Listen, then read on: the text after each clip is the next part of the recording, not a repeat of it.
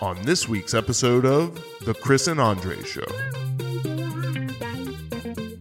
Those people have valid reasons for the way they feel.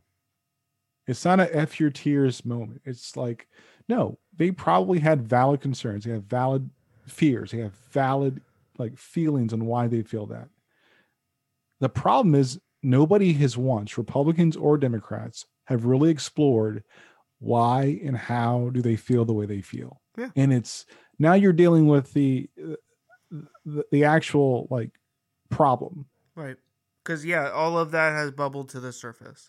Yeah. You've left them with with what they feel like is no alternative. Or yeah. they've they've completely bought into. So the thing about yeah. like conspiracies and even jokes, there's a little bit of truth wrapped up into it. Right. I mean, that's the best way to sell a lie, is to wrap it up in a whole bunch of truth. Yeah. No, well, yes. Or you, you sprinkle a little bit of truth, because I don't know about the whole Jewish space laser thing. 'Cause I was like, uh, that's weird. But I didn't hear about that, but okay. Yeah. Uh, uh, Miss Green said that the California fires oh were caused by uh Jewish space lasers. Did they use that to do circumcisions? Is that they, they just kept missing. It's Oy, like, wow. Hey. So I'm like, all right. Um, but I think that, you know, it, it's like, uh, it's like, it's like how people get really pissed off when you talk about some of the like impossibilities of Star Wars, right? For me, it's, it's kind of like the, the real super, super fans of Star Wars.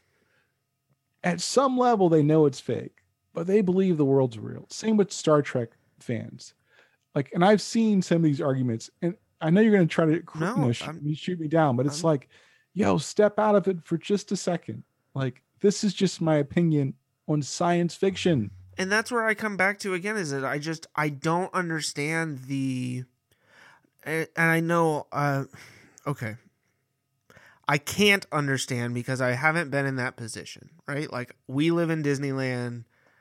I am, you know, somebody who does not, who has not, you know, been part of that ignored, forgotten element right. of our society, right? I, so I, I do not know what that feels like, but I just, I find it so difficult to understand where, like, you know, to be taken by the con so much and to have bought into it for so long, despite the fact that you were never really listening. Like, it was all lip service. You know, there was right. no, every time that he had an opportunity to do something that actually would have helped the people that put him in office, he pissed on him again.